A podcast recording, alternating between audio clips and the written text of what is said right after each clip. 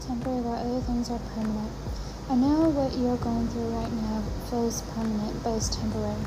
The long, the long storm you are going through will be over soon. Everything you are going through won't last forever. Every storm has sunshine that appears afterwards. What happens afterwards is what matters the most. What helped you grow and become who you are right now. The process of growing and becoming stronger. You are building tough skin even if it doesn't feel like